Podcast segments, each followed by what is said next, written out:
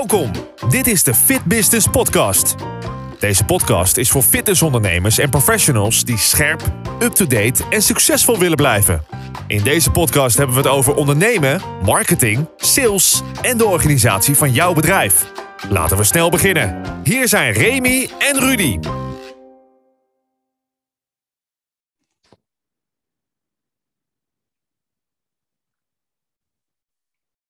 Aan alle ondernemers en initiatiefnemers, verenigingen en bestuursleden in de sportbranche, oftewel alle sportorganisaties.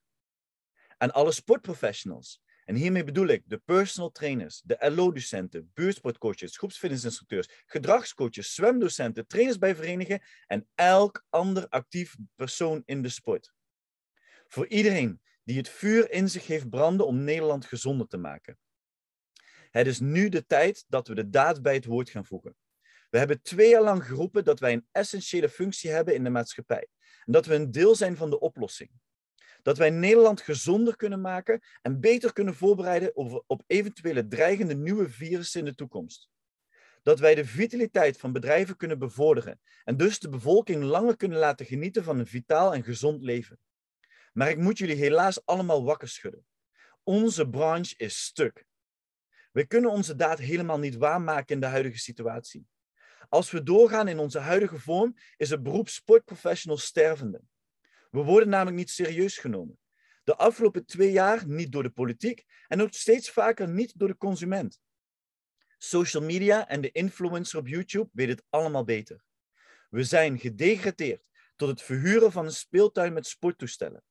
Tot een sportveld waar we 22 kinderen achter een bal aan laten rennen om energie kwijt te raken. En hoe dit is ontstaan? We missen toekomstperspectief voor de sportprofessionals. Vorige week werd het weer bevestigd. Deze keer naar aanleiding van een gesprek met een afstuderende student van de Fontes Sporthogeschool. Ik was uitgenodigd om een workshop over bewegen te geven op een evenement van een bedrijf in de schoonmaak. Dit evenement was door deze student als project georganiseerd.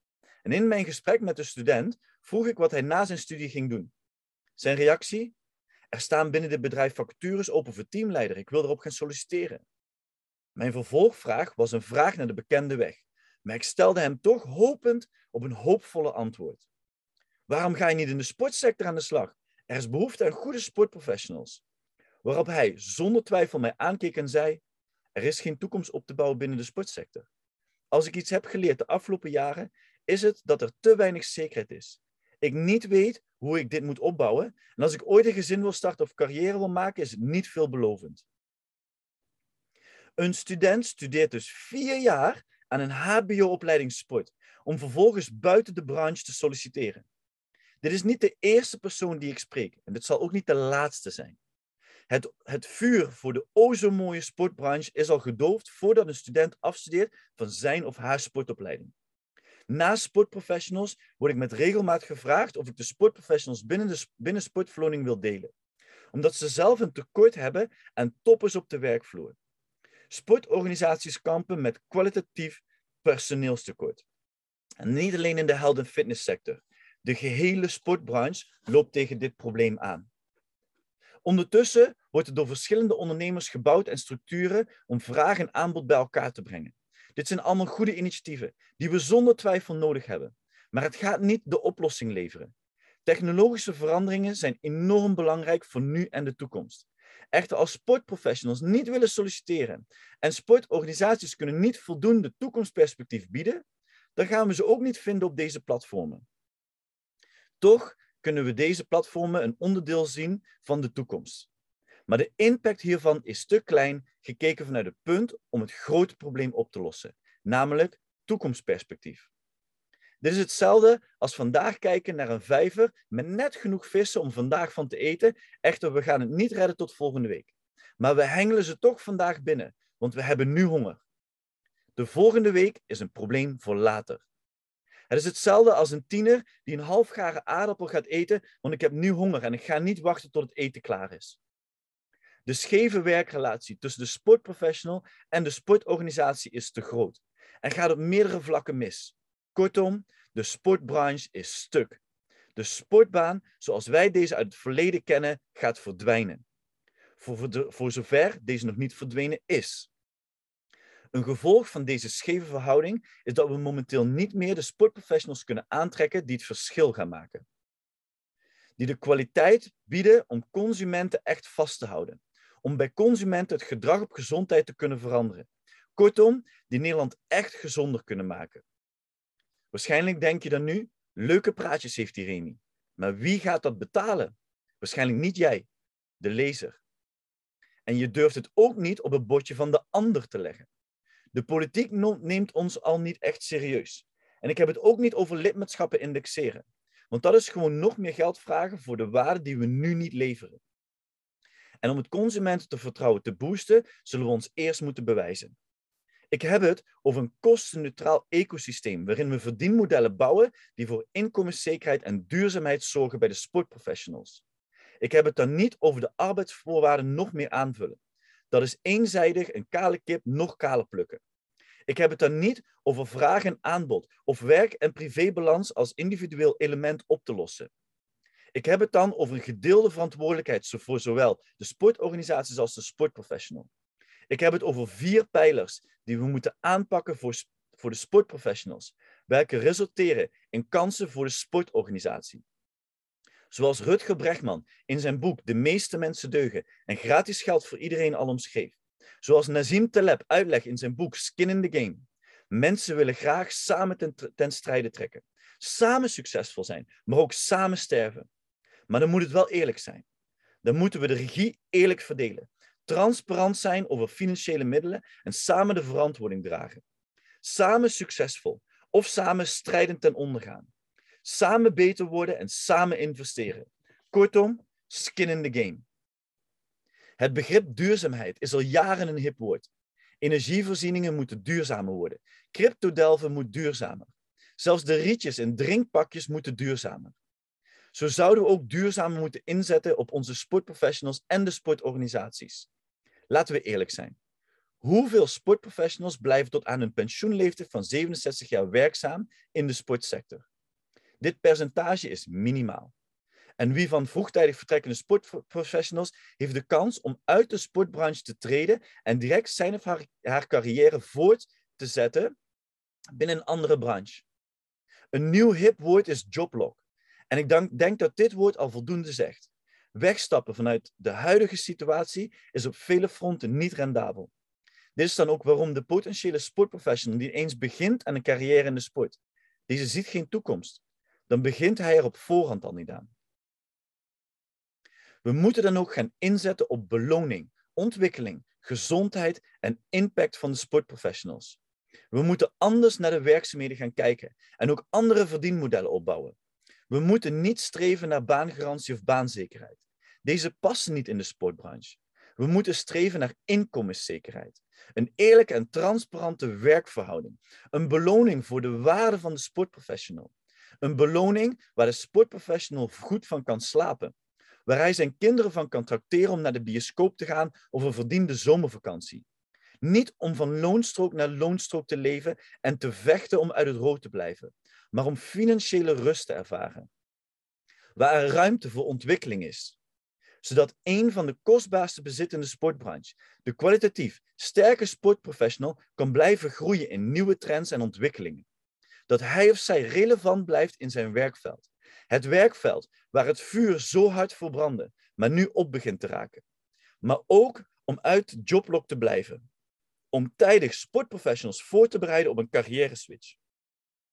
Als we vanuit de data weten dat de gemiddelde leeftijd is van uittreden uit de sportbranche, is het ook het moment dat we weten wanneer we ze moeten omscholen. Preventief kunnen denken. Als we weten wat de echte unieke eigenschappen zijn van sportprofessionals, dan weten we ook hoe we ze kunnen helpen aan een verlenging van een carrièrepad buiten de sportbranche. Dat is toch veel gezonder? Dan slaap je toch veel beter? Financiële stress neemt af. Ongelukkig in een, in een zitten hoeft niet meer. Als we dan toch eens zijn dat beloning en ontwikkeling helpt bij een betere gezondheid, laten we dan meteen doorpakken. Misschien kunnen we ook wel gaan kijken naar een betere werk-privébalans. Ik bedoel niet werken van 9 tot 5. We bevinden ons in een sector die drukte ervaart op avonden en weekenden. Maar door de technologische veranderingen en door de massale toename van thuiswerken, zoals traditionele piektijden vervallen. De werkende maatschappij kan steeds meer onder werktijd plannen of werktijden verplaatsen om overdag andere activiteiten te plannen. Die verschuiving kan ook in onze sportbranche. Niet voor 80%, maar 40% biedt al zoveel uitkomst.